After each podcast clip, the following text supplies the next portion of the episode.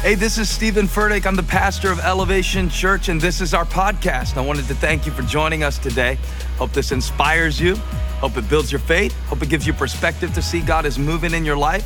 Enjoy the message. So, I want to thank you, Lord. I don't know if they've been to the gym this year a lot yet, but I thank you that you brought them to church today and online and on YouTube and Facebook and I thank you that someone's on a podcast right now hearing this word and they are getting stronger. So, Lord, just like Dustin Stradley's biceps were so, so much bigger than the last time I saw him, I want somebody to look at us and say, Boy, your faith is bigger, your love is bigger, you're more expectant, your wisdom is growing. We came today to grow. We thank you, Lord, for meeting us in this place. You're an excellent trainer. Have your way. Oh, I, I just felt a series coming on. Sorry, y'all. Weight training. A sermon or a series? All right. Well, we're going to talk about that a little bit today. Are you excited about the word? Oh, this is awesome. This doesn't even feel like a normal Sunday. This feels like a Code Orange revival. Feel it like a revival. You know what? I want to read my scripture. I want to get right to it. Any announcements that need to be made, somebody else make them. I want to preach. Stay standing. Y'all stay standing. And y'all holler to the people online. Say, stand up. stand up. Tell them, stand up for the word of God. Show some respect.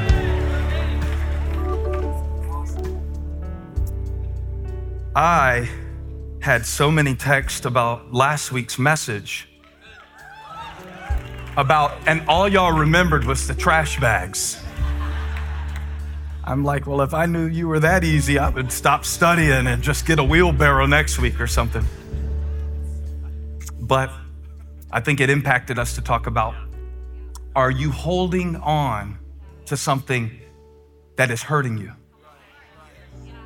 And we might revisit a little bit of that in a moment, but there's a passage, a, a story that I want to share with you from Acts chapter 10.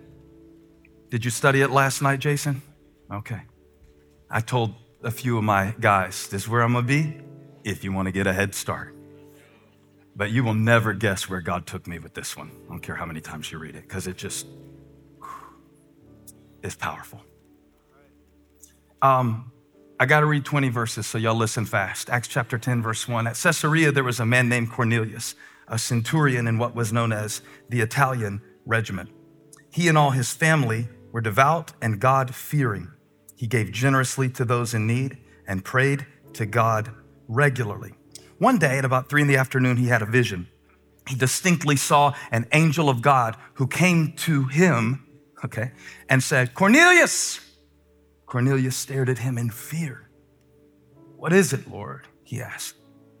The angel answered, Your prayers and gifts to the poor have come up as a memorial offering before God.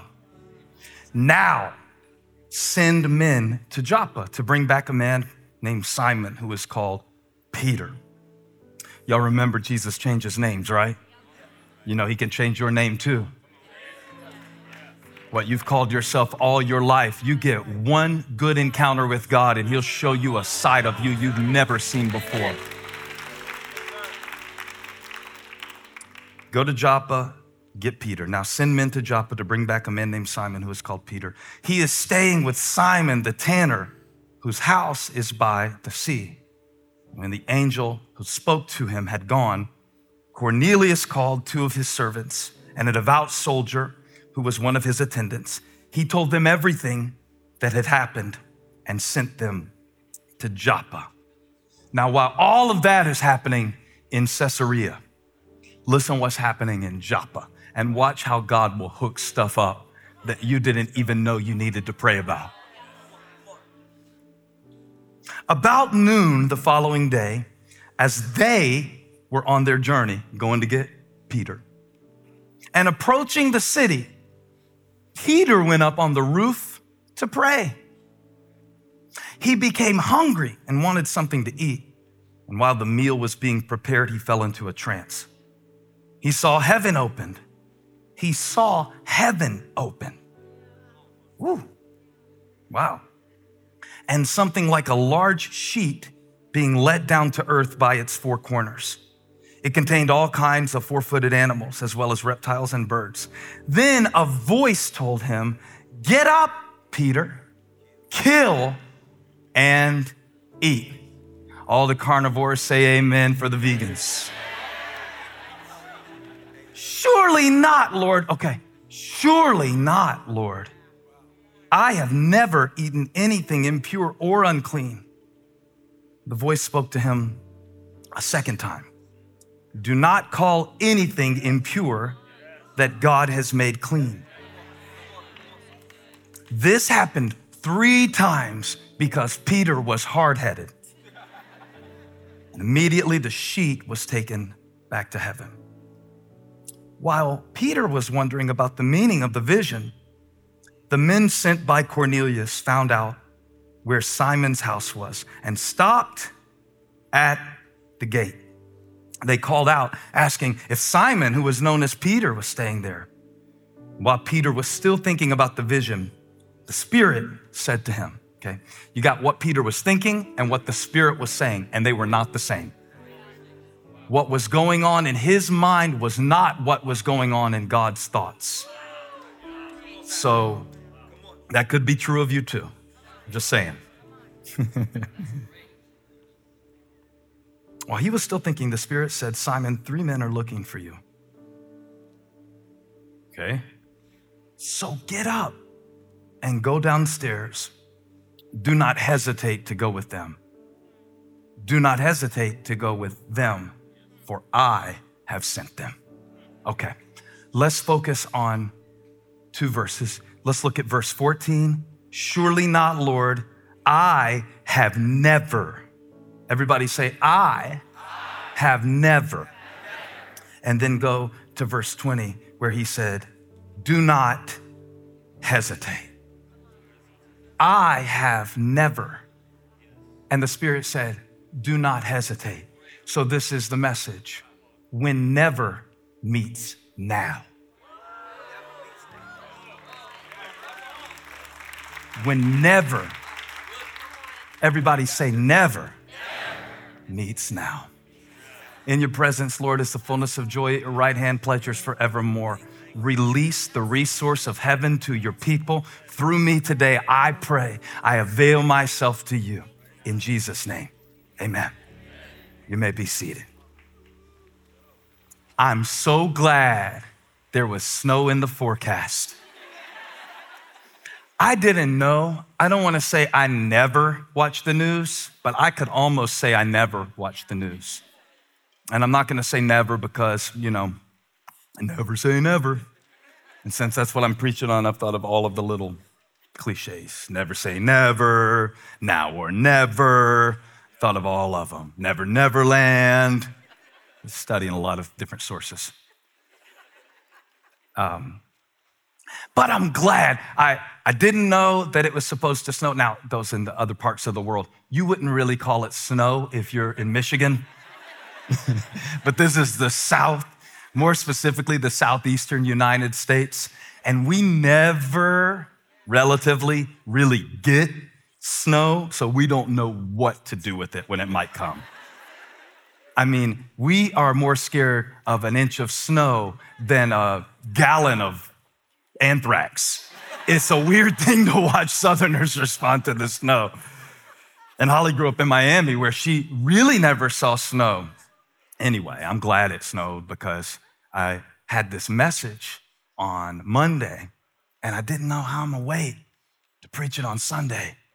And so when they said it might snow, I was like, well, okay, I could call the real Christians the sanctified. So I'm here a little early, like, I'm here a little early just in case. We got generators, we got milk in the grocery store, but just in case, I said, let's go ahead and preach it because we can do that now. Now, I'm glad about that for two reasons. One, it's the people who come who just are so hungry that they skip brunch. And, and, and, and I'm, I'm skipping brunch for a breakthrough. Ah, see what I'm saying? The people online are like, oh, it's so much more. The people are so excited today. It's the ones we filtered. It's not any of the ones that we don't want to. This is like the, the premium Christians. Anyway, no offense if you're not here, I'm just playing around. But I was excited because I was already ready and I was like, I kind of wanted to preach it when God gave it to me. I was like, can I preach it now? But you got to wait. You got to wait. And sometimes when you wait, it gets hard to wait. And so you're sitting there wanting to wait, but it's like a, it's like a weight, W-E-I-G-H-T. It's like, ah, it's a heavy message and how can I hold this till I get there? So they were like, it's on. I was like, cool, let's do it early. Let's do it early. Let's do it. Like uh, Bill O'Reilly said one time, we'll do it live. Don't look that up on YouTube. But all right, so the second reason, though, it gave me the perfect illustration for this idea of when never meets now. When we started this church, I stood up on the first snow day that we ever had, and I said, I was 26. I was wearing uh, some, probably some true religion jeans or something like that. Uh huh. Probably some antique denims with some studs on them. and one day I walked in and this guy was like, I never seen a preacher with stuff like that on his pockets. why, why am I telling you this? Okay. I stood up and I said, Hey, a lot of people were asking me, Are we going to cancel church? And I just want you to know, as long as I'm the pastor of Elevation Church, I'm 26, talking like I'm 62. I said, As long as I'm the pastor of Elevation Church, we will never I went into all these hysterics. I don't care if it's eight inches of snow. I don't care if it's, and God's laughing. God's laughing because what kind of fool would I be if now all the technology that has advanced for us to reach more people, I was still standing up in here with some Swarovski crystals on my back pockets or something, talking about we will never, and never you know, you said never about some things. In the scripture, when Peter said, Never, I have never, I went back and noticed that every time Peter said never, it closed him off from what God was trying to do. This isn't the first time. Remember when Jesus said, I've got to go to Jerusalem, there I will be killed handed over, but on the third day I'll rise, which was the whole reason he came to pay the price, the whole reason he came to redeem the world, the whole reason that he came. And Peter said, Never, Lord. This will never happen to you. Everybody say never. Put it in the chat like in all caps and think about what you said never about. That now if we put your never and, and, and your now, how it started, how it's going. like I heard one, one guy say, I'll tell you what, I never fight with my kids. You know what I thought? This is what I thought, because I've got kids now 16, 14, 10. I thought, then you never tell them no. You never tell them no. If you never fight with them, you never tell them no. That's the only thing that tells me. Oh, I, I never yell at my kids, then you're never around them. the only parents, this is true, the only parents that don't complain about their kids are the ones who stay late at work so they don't have to deal with it. You know you skip bedtime. So I thought, well, if you never fight with your kids, if there's never any conflict, that means there's never any confrontation and there's never any correction. And if there's never any confrontation and correction with your kids at any point in their natural life, I'm not saying you have to say no all the time, but once in a while, you're gonna have to not be their friend, be their father. You hear this, Graham? Graham doesn't like this part of the sermon. He's t- totally out. he looks so Presbyterian right now on the front row. But it's true because if I never tell you no, if I never tell you no, you will never learn discipline. If you never learn discipline, you can never get a job. You never get a job, you can never leave my house, and I need you to lead. So I gotta tell you no. Sometimes, once in a while. Okay, parenting seminar over. I'll never cancel church for snow. I'll never I mean, I, how many of you were like, uh, at one point said, Oh, I'd never go to a church like Elevation. I'd never go to a big church. Okay. How many of you said that? I never go to. Then you're not going to heaven. It's every tribe, every tongue, every nation. So there's only one other option than a big church in the end. The end. Nothing against small churches. I'm just saying then, then what happened? God spoke to you, or God spoke to your kid, or you, you hit a place you never thought you'd hit. You hit a need that made you rethink your never. When never meets now. As easy as it would be to pick on Peter, I've got to take a moment and defend this great disciple. Peter wasn't holding on to his preferences out of personal selfishness. If you want to understand Acts chapter 10, you have to understand a little bit about Acts chapter 1 through 7, where the gospel was following the course of Jesus' promise in Acts 1 8. You will be my witnesses in Jerusalem, where he died, Judea, the surrounding area, Samaria, past the borders of where they felt comfortable going, and to the ends of the earth. Somebody say, no boundaries. No boundaries. Acts chapter 10 is a spearhead moment for this mission to go forth beyond the confines of the Jewish world. But to really understand Acts chapter 10 and why Peter was in a tanner's house in the first place, you know that's a no no. Tanners work with dead animals. Even being close to some of these animals would have made him unclean. Now you understand how God has been moving Peter in a progression so he wouldn't be snobby about which certain people God could bless and use. Oh, this will not make the sermon, but let's just put it in the side note. You can tell you're making progress in your walk with God when you have less prejudice toward people. That's one of the first signs. How do you know if you're growing spiritually? If you memorize more scripture, the Pharisees had a lot of those scriptures memorized and they wanted to kill Jesus. How do you know if you're getting closer to Jesus? If you spend more time praying in the morning? If you listen to Christian radio? Listen, I'll be honest with you. I don't even keep my radio on Christian radio. I want to rock when I'm in the car. I don't think God mind. What good is it listening to Christian radio if I'm cussing everybody out in traffic that's cutting me off?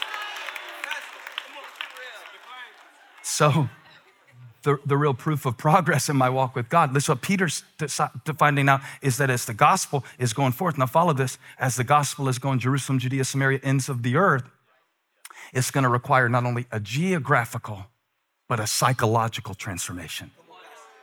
Geographical. God, I want you to do more in my life. God, I want to buy a bigger house. God, I want to move to another city. God, I want to get past this stage. God, I want, that's geographical. The psychological is Peter, who's a, a Jew, not the most observant Jew, but observant. Y'all know Peter was a little rough.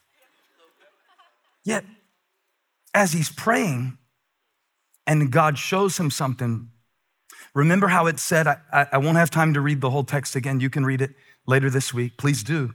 That a, something like a blanket came down from heaven as he was praying. Now, had he been scrolling or posting at this moment, he would have missed the chance to see what God would do. That's free. He was on the roof of the house of Simon the tanner after raising, by the way, a woman from the dead in Joppa. That's what he was doing in Joppa. And he decided to stay a little while because I guess raising people from the dead takes a little bit out of you. And he's hungry and he's on the roof and he's praying. And a blanket, something like a blanket, comes down with animals on it. And some of the animals on the blanket were animals that he wasn't supposed to eat or touch, according to Leviticus 11. If you want to understand Acts chapter 10, where Peter said, never, you have to understand Leviticus 11. Leviticus 11 is the dietary restrictions that God gave his people so that he could distinguish them from all the other people on the earth. It was never really about the diet. How many of you received that word? It's not about the diet. It's not about the diet. It's not about the diet. Come on, lift both hands. Lift both hands. I impart the miracle of calorie cancellation, carbohydrate cancellation, fat burning, cell reduction, all of it. Okay. But it wasn't it wasn't about his food, it was about his faith and his frame of reference. That's what God was showing him because there was stuff on the sheet or on the, on the blanket that he was not supposed to eat. There, there, was, there was stuff on the blanket that he was not supposed to eat. And if you really want to study, read Leviticus 11 this week. It will make the CDC guidelines look like a children's book. When you read the land animals that the Jewish people couldn't eat, I mean, if you if you wanted to eat a land animal, it had to have hooves and chew the cud, both.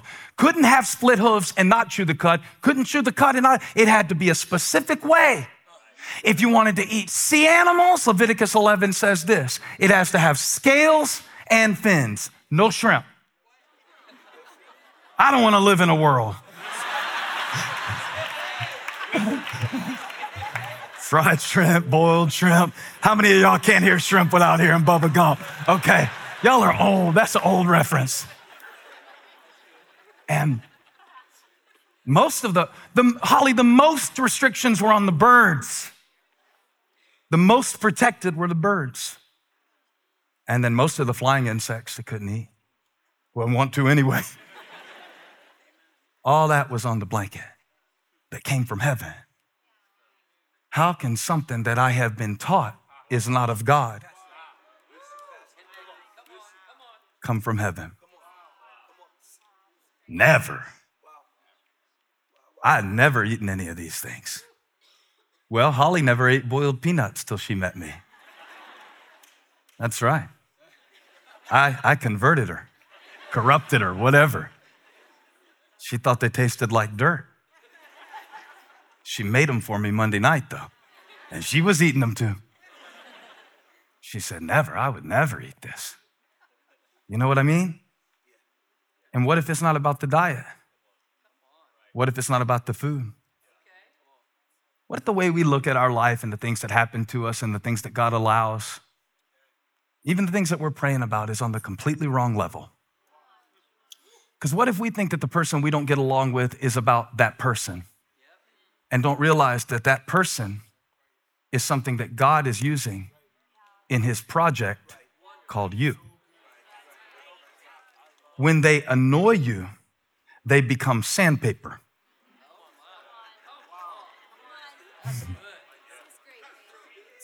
I'll keep going. It's taken you a while to warm up to the idea that, wait a minute, this doesn't have hooves. Wait a minute, this doesn't have fins. Wait a minute. This didn't chew the cud. Wait a minute. This can't be of God. And I call BS. Y'all weren't here last week? Belief system. Belief system. Your belief system is formed by your personal experiences. And then, like I said last week, you call that truth. Oh, all women all men, all millennials, all boomers, all Gen Z, all churches, all Baptists, all black people, all white people, all, all, all. And I call BS on all of it. I call, you know, BS also could stand for, watch this, you ready? Blanket statements. Like, like Peter made. I don't never eat anything like that. Never, Lord. Never. Well, I never. That's how you'd say it if you were prim and proper. Uh, well, I never. But what do you do when, like Peter, never meets now? And you realize that the way you saw God when you were 18 was shaped by your experience, not His word or His spirit.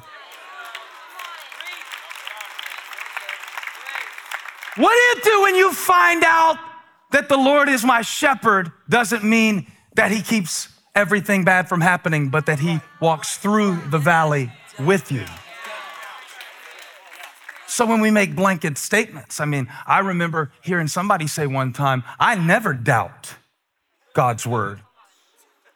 And incidentally, this was a preacher, and he was out of the ministry three years later for an affair.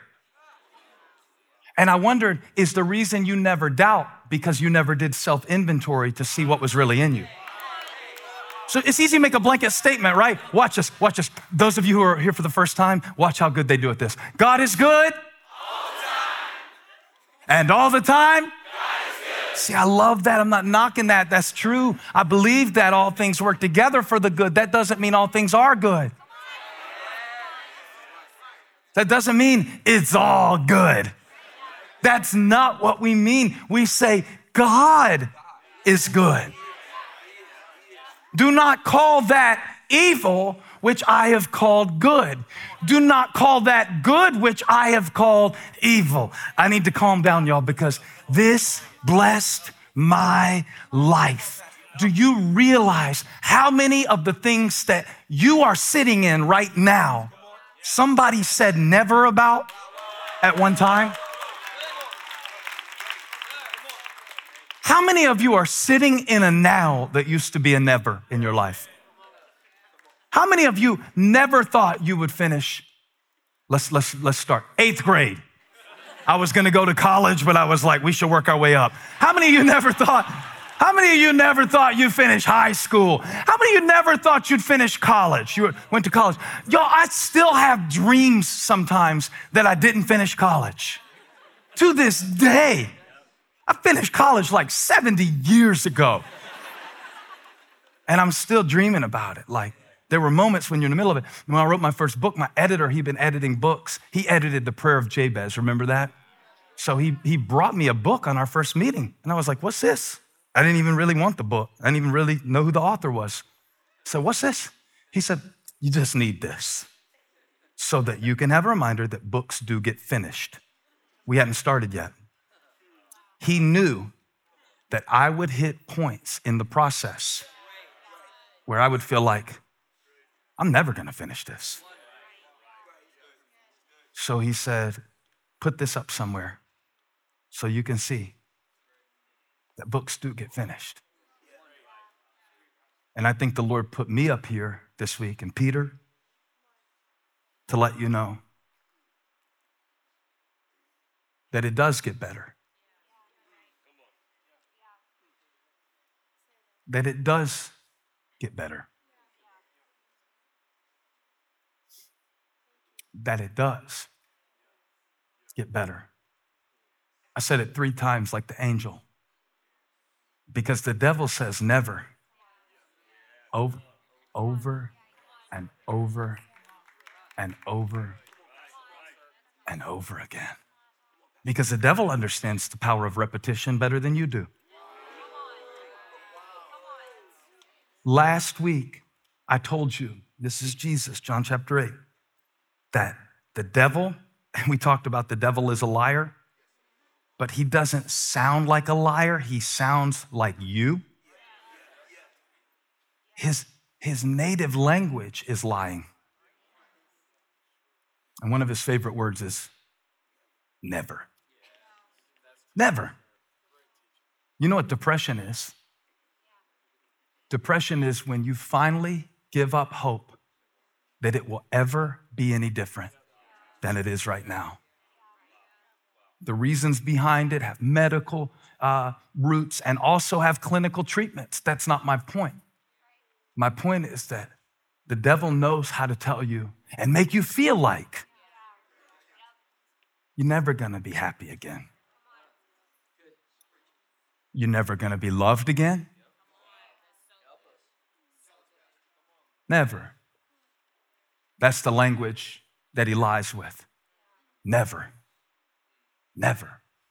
And he tells you never. He tells you never. He, he tells you never about certain opportunities, you know?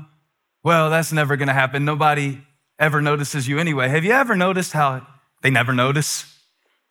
This is how the devil talks. What's point in trying? They never notice. They never say thank you. They never appreciate you. Never, never, never. Never, never, never. Never, never, never, never, never, never. And eventually you just agree with the devil to get him to shut up. Okay. Okay, it's fine. The truth will set you free. But I, I left something out last week, Chetwin. I left this out last week and I want to give it to you now. In 832, he says, The truth will set you free. But watch what the Jews say when Jesus confronts them with the truth. He said, The truth will set you free. You got the verse? Quickly, quickly. Verse 32. They answered him, I can't believe I left this out, Hall. We are Abraham's descendants and have never been slaves of anyone. Woo! Huh? 400 years in Egypt, ring a bell.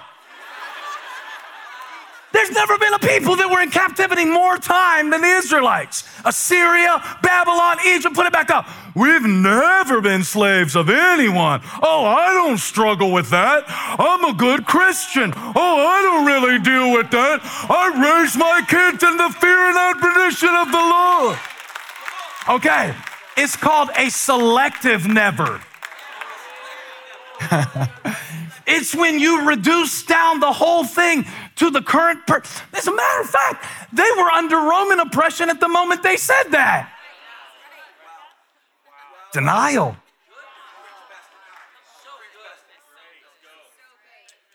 Y'all, I've used therapy in my life on and off to be a good pastor without shame for years. I talk to somebody in a heartbeat.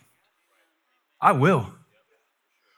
Well, you should talk to the Lord. I talk to Him and people because I can't see Him.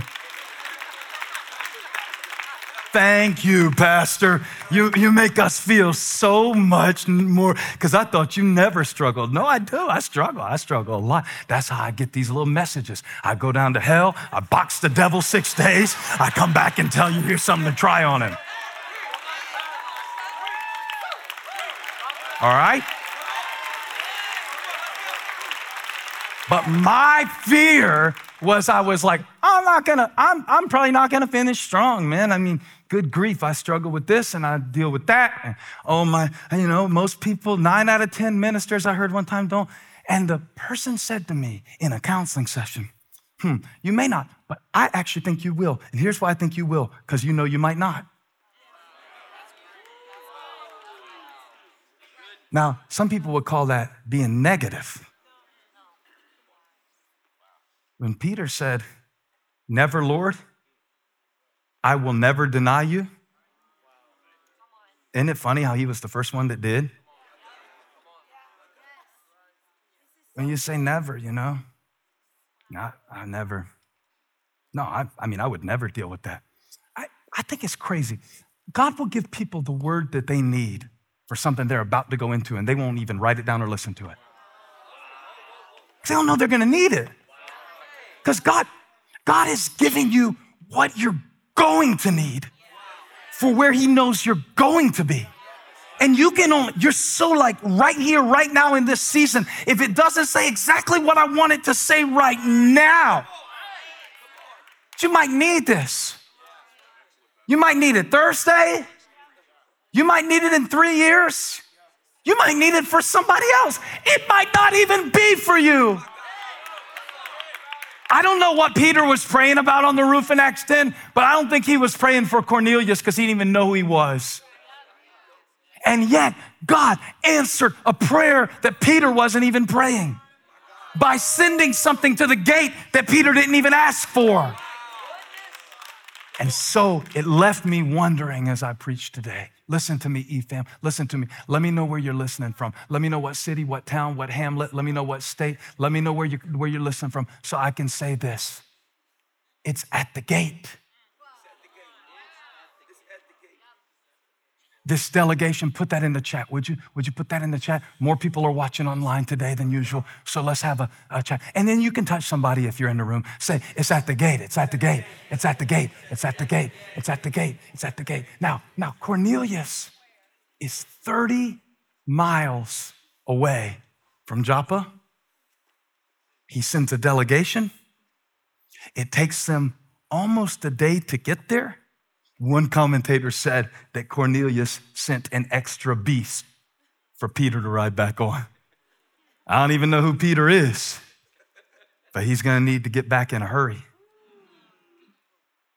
Were you, were you paying attention when I read, or were you still kind of like drowsy? God told Cornelius where to get Peter, but he didn't tell him why. You know, the story ends pretty cool. I didn't get all the way there, but, and I'm not closing my sermon either, but let's skip to the end for a minute. He said, he said, go send for Peter. And when Peter got there to Caesarea, 30 miles away, there was a crowd waiting to hear the message of Jesus. And, and Peter preached. I got to show you this verse. It's Acts 10 34. When he got there, he began to speak and he said, I now LB, hold, hold him down, Will. He can't handle it. I now realize in verse 34 because I obeyed in verse 19. I now realize how true. So you don't know the truth until you obey the word. Now, now, God, give me strength to preach this. God, give me strength to preach this. God, you keep asking God to explain it, and He keeps telling you to trust it. You keep asking God to explain it, and He keeps telling you to obey it. You keep asking God to make sense of it, and He keeps calling you to walk in it. And, and, and, and, and everything that God did in my life, well, it was something that at one time I never thought possible. So, so I'm preaching to you. I'm not talking about Peter. I'm not talking about Cornelius. I'm not talking about the fish with the scales. I'm not talking about the animals with the hooves. I'm not talking about the Gentile world, the Jewish world. I'm talking about you right now on the roof, seeking God, trying to figure out what in the world is this coming into my life? What does this mean? Why am I here? What is this season? How can it be? What will it take? Can I do it? And the devil's saying, Never. And God is saying, Now. Now. Woo, three letters. But I feel it in my spirit. Now. N O W, devil, now. Surely the Lord is in this place. When? Now. How do you know it? By faith. Now, faith is the substance of things hoped for. I can't see it, but I know it. I can't prove it, but I believe it. It's a promise. It's a promise. Never will I leave you. Never will I forsake you. That's what God said never about. That's what God said never about. You never take his presence from me. There will never be a day in my life. There will never be a moment in a day. There will never be a nanosecond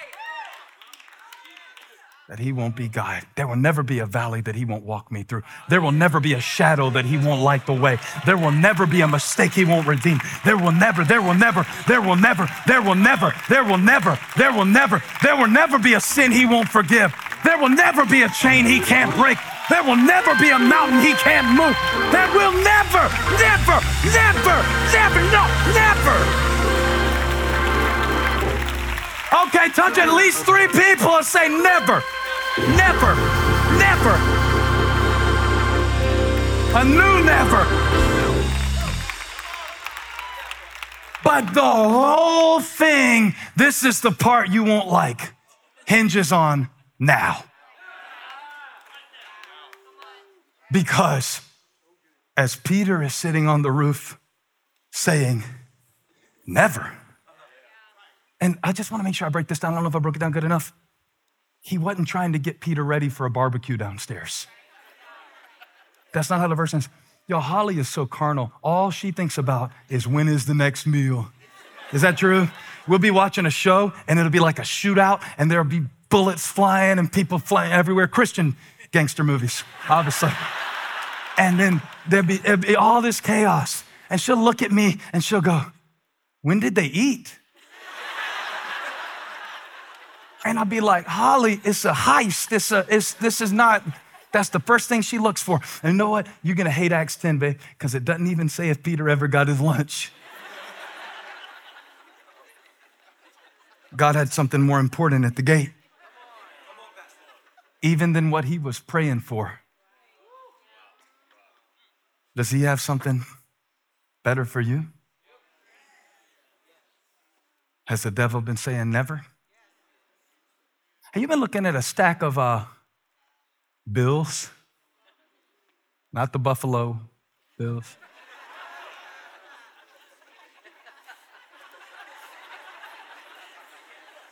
Snow day humor.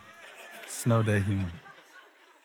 And then saying, Well, I never pay this off. So, quick principle to serve me, okay? For your leadership, for your company, for anything, your fitness, for your emotions, whatever. One immediate action is worth a thousand good intentions.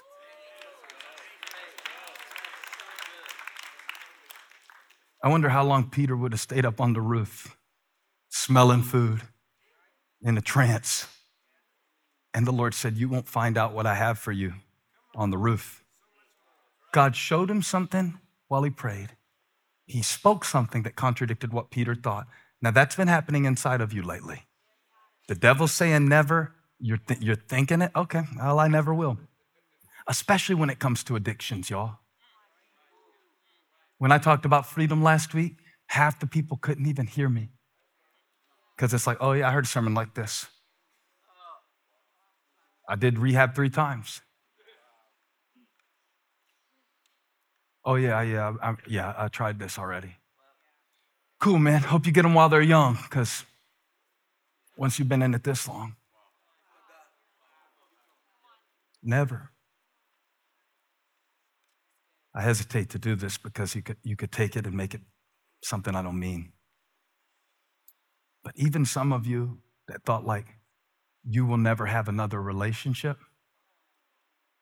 you never, you're bringing so much baggage from Leviticus 11 of how you think things have to be.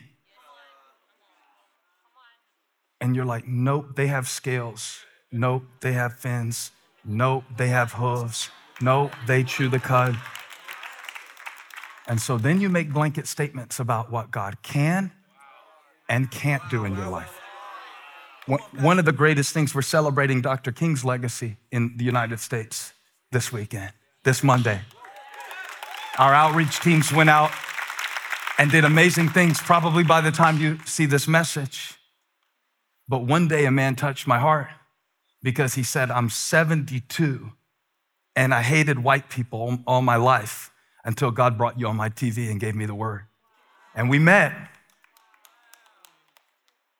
And he said, Thank you. And I was like, No, thank you. I spend a lot of my time wondering if people hear what you say or if it matters or if you're just giving people little sermons to get through the week or whatever. That's hard for me to believe, but thank you for telling me. And then I talked to him a few minutes. And he told me a lot of the story of like why he felt the way he felt. And I got it. And I was like, Well, do you still like me after meeting me? He's like, I like you better. He said, But you are shorter in person.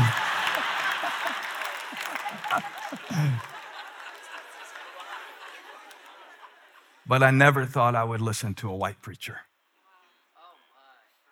I never. And that becomes the lid and the limitation. When the devil says never, then you just stop looking.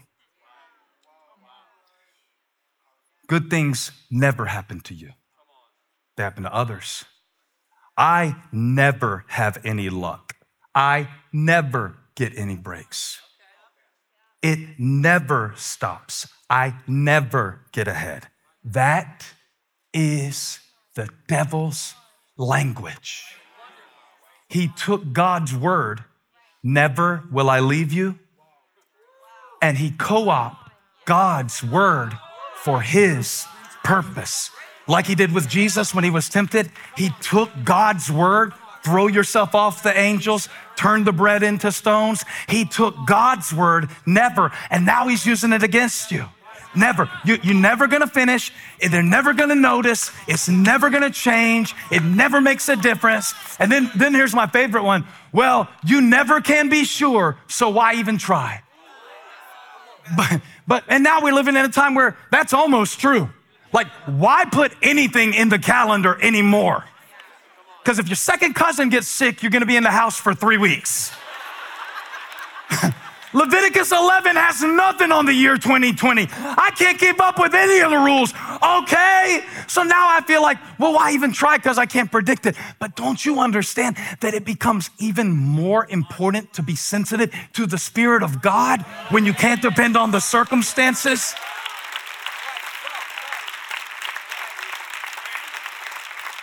Give me verse 5. Look what God was telling Cornelius when Peter was saying never. Acts 10, verse 5. Hurry up, hurry up, hurry up. There they are. Now send men. Say it. Say it. What did God say? What did Peter say? What happens when never meets now? What happens when the God who exists in eternity steps into the fullness of time? In the presence of the Lord is.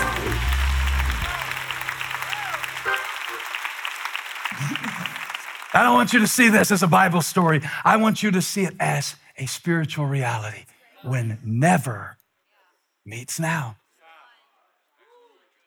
When never meets now. When they told them that they would never go to the moon. Now, I mean, I know people who are planning their vacation for 2032 to Mars. Where are you going, Myrtle Beach? Where are you going, Mars? And you're laughing. You're laughing. They laugh. I, I remember as a kid, I wanted to live at Walmart.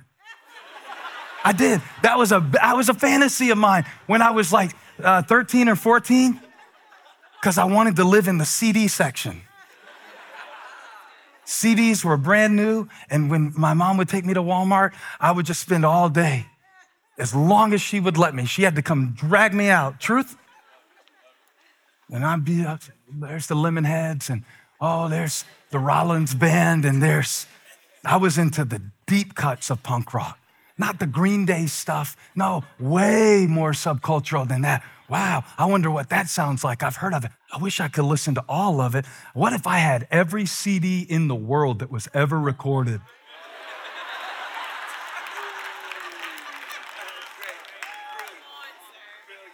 What was my fantasy is now on my phone.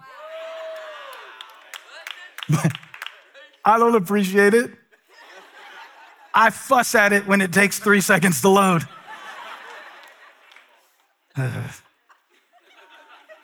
this text is never gonna come through. It's been seven seconds. When the ninth president of the United States died, I read that it took 110 days for the message to get to Los Angeles.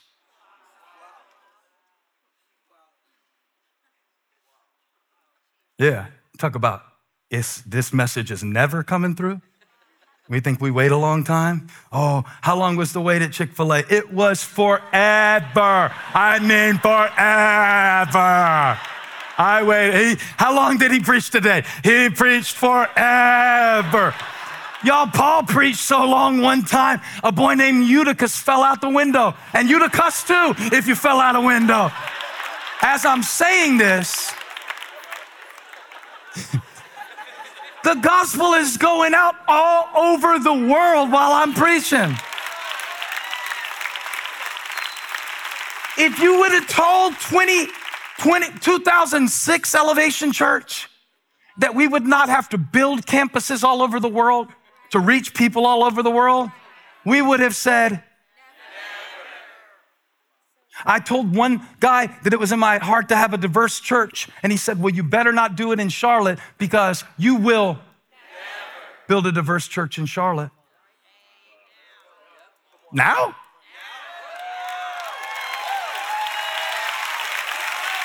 I said no. How you like it now, devil? How you like it now? Take a look at us now. We're young, we're old, we're rich, we're poor, we're coming from every country with a praise and a name.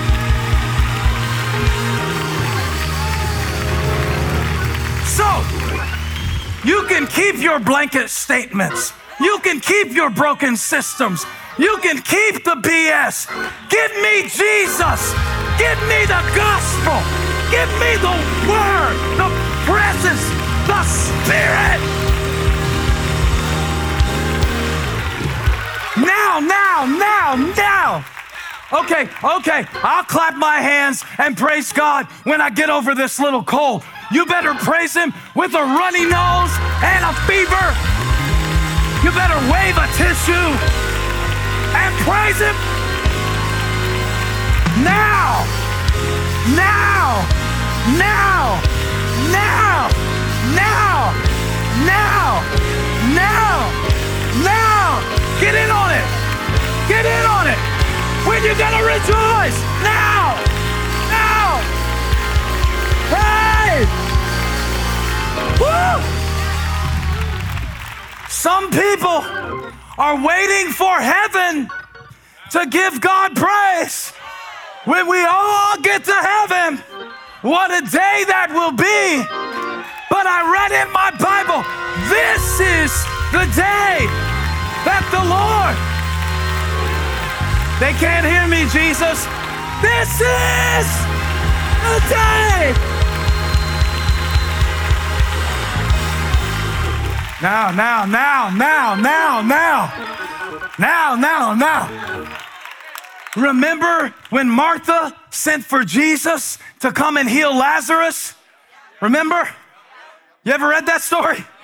I've preached it a good 20 times in this pulpit. But if you never read it, you need to read it in John 11 because they sent for Jesus and he never came. Some of you feel like Martha and you sent for Jesus and he never came.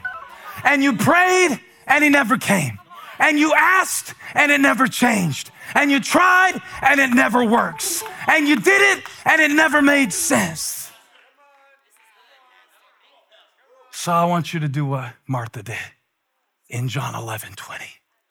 It says she heard that Jesus was coming Somebody say, He's here, He's here, He's here, He's here, He's here. No, no, no, tell the person next to you, He's here, He's here, He's here, He's here, He's here. Put it at the chat. He's here, He's here. He's not coming one day. He's here right now. He's at the gate. He's at the gate. He's at the gate. He's at the gate. He is the gate. He is the way, the truth, and the light. She went out to meet him.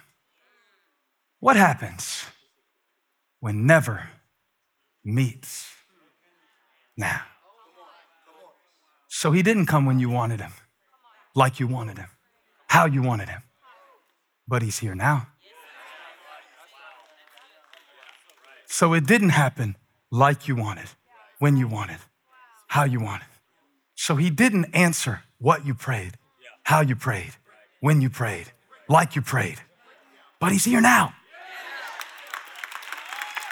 So you didn't do what you should have, what you could have, what you would have. So you wasted the last couple of years wandering around. So you're disoriented. So you did it. So you missed it. So you lost it. So you let it slip away. But you're here now, now, now, now. And she went.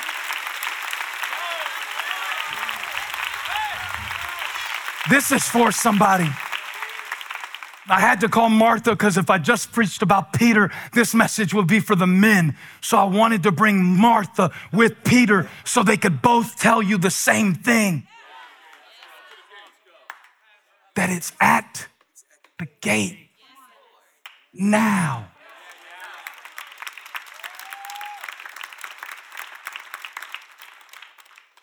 Had a man tell me, I've never given to the church, but when I die, I'm gonna will $10,000.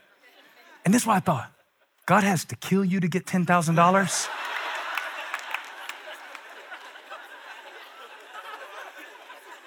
How are you smart enough to have $10,000 to give and stupid enough to say something like that?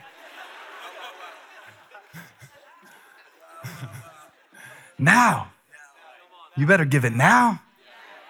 You better grab them, hug them, love them now. Am I preaching? And she heard Jesus was coming, sent for him when Lazarus was sick. He never came.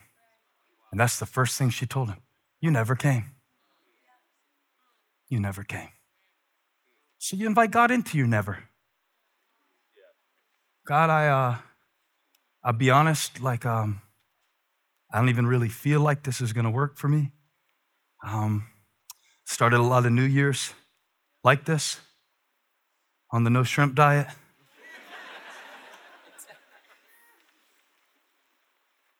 but you're here now. But you're here now. You could have died. You almost quit. You wouldn't have been at church tomorrow to hear this message. So God had me preach it now.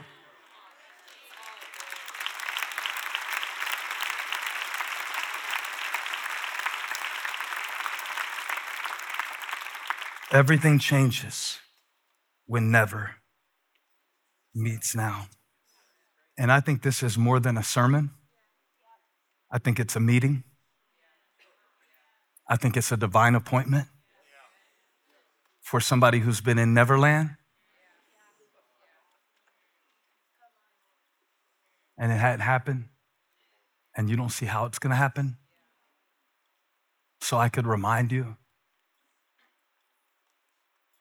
that a lot of your nows used to be nevers. Wrote a song years ago that said, You've never failed me yet. I've seen you move the mountains, and I believe you've never failed me yet. My buddy Robert Madu went to a church, and they were he was the guest preacher, and they were singing that song, "Do It Again," and they they changed it. He said it was weird because the way we wrote it, it said, "Your promise still stands. Great is your faithfulness." I'm still in your hands. This is my confidence. You've never failed me yet. He said, but when they got to that part, they didn't say yet. They just said, You've never failed me. and he asked the pastor, and the pastor said, We don't like that part. Because when it says yet, it implies that he might. But see, what I think the word yet Put that in the chat too. Say, yeah, yeah, yeah, yeah, yeah, yeah. It implies that God's past faithfulness is the best predictor of his future performance. So it means that if he kept me breathing, have you ever stood next to an answered prayer? Have you ever stood in the living proof of a moved mountain? Have you ever just fogged a mirror with your breath to annoy the devil that it didn't work when he tried to kill you?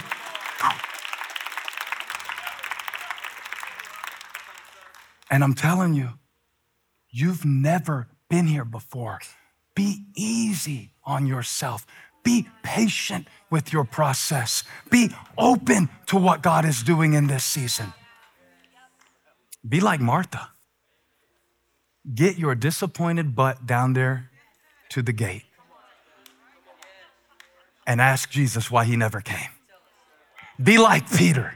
Go downstairs and see about this thing God sent you.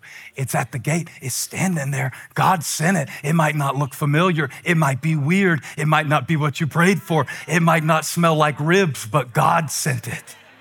God sent it. And hey, you can't hesitate. You have got to move now. 30 miles. I grew up in Moncks Corner, South Carolina tiny town, not too tiny now. 20,000 people, they said now, or something like that. It was much smaller when I was there. So I, when people would ask me, where are you from? I couldn't tell them Moncks Corner. I would have to say, from a town that's 30 miles north of Charleston called Moncks Corner. Joppa was 30 miles from Caesarea. And when I lived that close to Charleston, I never went. Now, me and Holly spend our vacation days there. I never went when it was so close. Now I appreciate it more. I wonder what God has given you now that you never stop to enjoy. I want you thinking about this message for a long time. I want you to ask the Holy Spirit long after I shut up what are the nevers? The nevers that I've accepted that I need to reject. What are the nevers that I need to accept? Now, like I'm, y'all, the time for me to be in the NBA has come and gone. You understand? I'm not gonna be a brain surgeon at this stage in my life. I'm good with that. I've accepted that. I'm a heart surgeon, I'm a soul surgeon.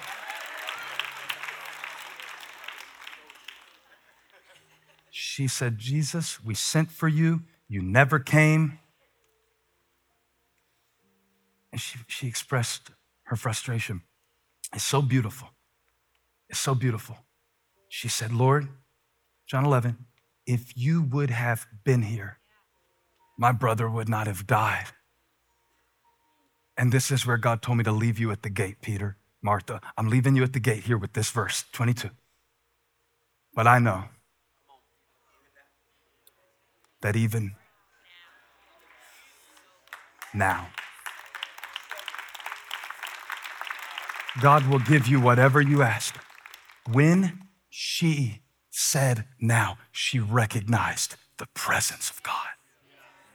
When you recognize his presence, you are open to his power. Now, and Jesus looked back at her with a question. Here it is. Your brother will rise again. 24. And Martha answered, I know he will rise again in the resurrection on the last day. And Jesus said, I am. That's present tense. Present tense isn't gonna happen one day.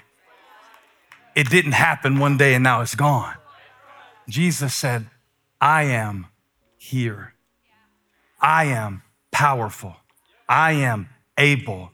I am faithful now. Ashley, my favorite scripture says, now to him who is able to do immeasurably more than we asked or imagined. Now, I never paid attention to that word. And when you're reading the Bible this week, because I know you read it for three hours a day, when you're reading the Bible, praying on the roof, and the sheet comes down this week, just look at every time you see the word now, and look at every time you see the word never, and ask the ask the Lord, did that never come? That, did that never come from you? Did that never come from the devil? Did that never come from my biases? Is that never limited to a, a season of, of life? And listen, listen. Some of us are chained to limitations that do not exist anymore in this season. It used to be true and it's not anymore. It used to be true and it's not anymore. It used to be true that the Gentiles couldn't come to the God of Israel, but it's not anymore because he tore the veil and his presence his presence has no limits, has no borders.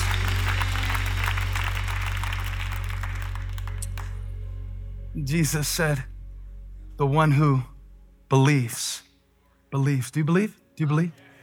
You believe? A little bit of faith, mustard seed faith? Stand up. Stand up. He who believes in me will live even though they die.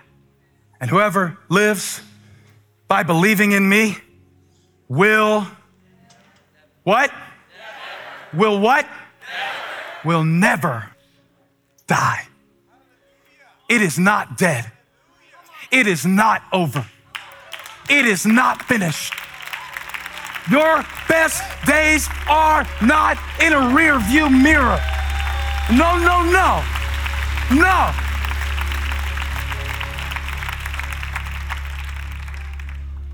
You are you are to drag your nevers into the presence of your now. Spoiler alert, Lazarus got up. Even now, even now, even now in the face of never. So, I want to pray about your nevers. And I want to call you to your now. The devil's such a liar. He's so good at it. You would be too if it's all you ever did. He's had a lot of practice and you let him. You built him a practice court in your mind. Just letting him dribble never up and down the court. Never, never, never, never, never, never, never, never, never, never, never. But now, in this present moment, isn't it a clue that we call it the presence of God? Not the pastess of God? Not the future of God? When never meets now. I want to minister to somebody who's going through heartbreak you never saw coming, who's going through transition you never saw coming, who's learning a skill you never even thought you need, who's walking through something that you heard about but never really dealt with. This word was for you. So you can drag it into the presence of the great I am. So rich. I got to stop. I'm going to pray. One more thing. Remember, God spoke to Peter while he was hungry. So if you're waiting for lunch, this might be the breakthrough moment, okay? breathe in, breathe out. A lot of us feel like things in our life were wasted because we gave and we tried and we loved and we cared and we encouraged and we served. How many times did Cornelius pray and God didn't send anybody to help? How many alms did Cornelius give these God fearing Gentiles? They were attracted to Judaism but not accepted within it. How many times did he pray and felt nothing? How many times did he give and receive nothing? Happens to all of us. What's the point in that? Why even try? Hmm. Three or four years ago, I was getting ready to come back and preach. Had an eight week series plan. I was going to do it. I was going to do it big. Some of y'all are new to the church. We used to uh, always have the series in advance. And then the world became so stupid that I stopped trying to plan God. And maybe we'll go back to that one day, but I told all the creative team what the series should be called. I told all the campus pastors what the series would be called. You remember. Special Zoom call before Zoom was a thing. I was an early adopter. I went to preach the first week of it, and, and, it, and it wasn't, when I say it just didn't feel like what God wanted me to preach, I said, oh, I'll get it next week. And that happened again and again. And I, I preached, but I, I couldn't preach that.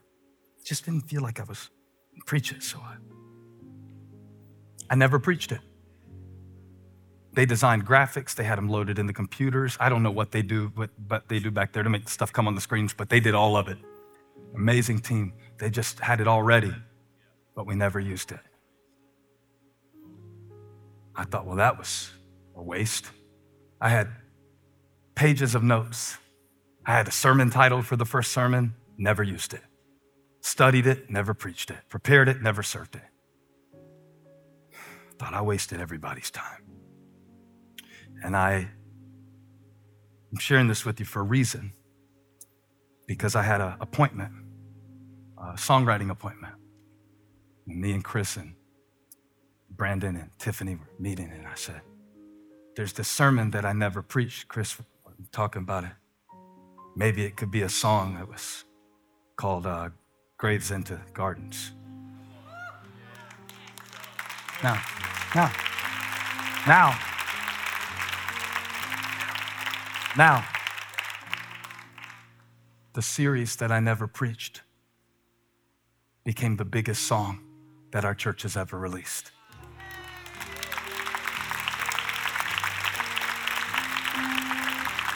It wasn't wasted.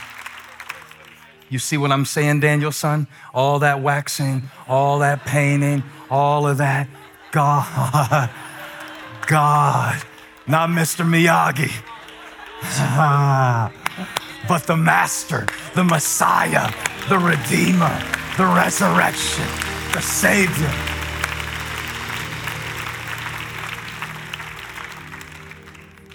And when never meets now, you're gonna be so glad you didn't quit. I can't wait to read your testimony when you put it in the comments.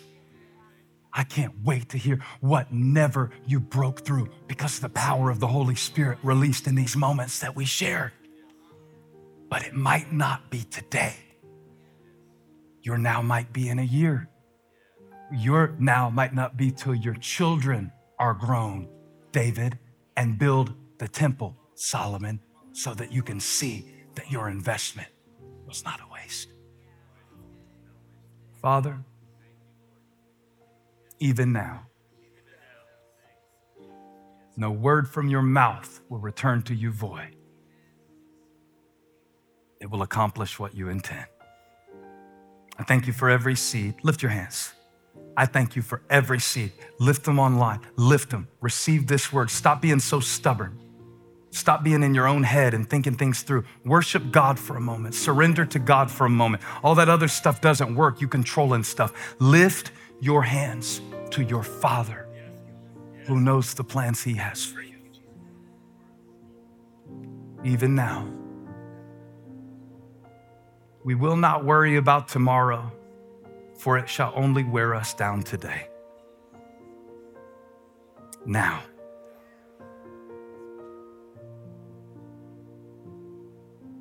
whatever's standing at the gate in their life, Lord, whatever Cornelius that they're meant to minister to, whatever their life is meant to preach, whatever purpose you've given them to fulfill. I declare gardens where there were graves. He who believes will never die, and even dying shall they live. You brought us here today to build our faith, God, and it worked. Not because we just feel it, but because we know it to be true. You've never failed me yet. And just to finish the sentence so there's no confusion, you never will. Give God praise. Come on, give God a great praise. Thank you for joining us. Special thanks to those of you who give generously to this ministry. It's because of you that this ministry is possible. You can click the link in the description to give now or visit elevationchurch.org slash podcast for more information. And if you enjoyed the podcast, you can subscribe, you can share it with your friends, you can click the share button, take a screenshot, and share it on your social stories and tag us at Elevation Church. Thanks again for listening. God bless you.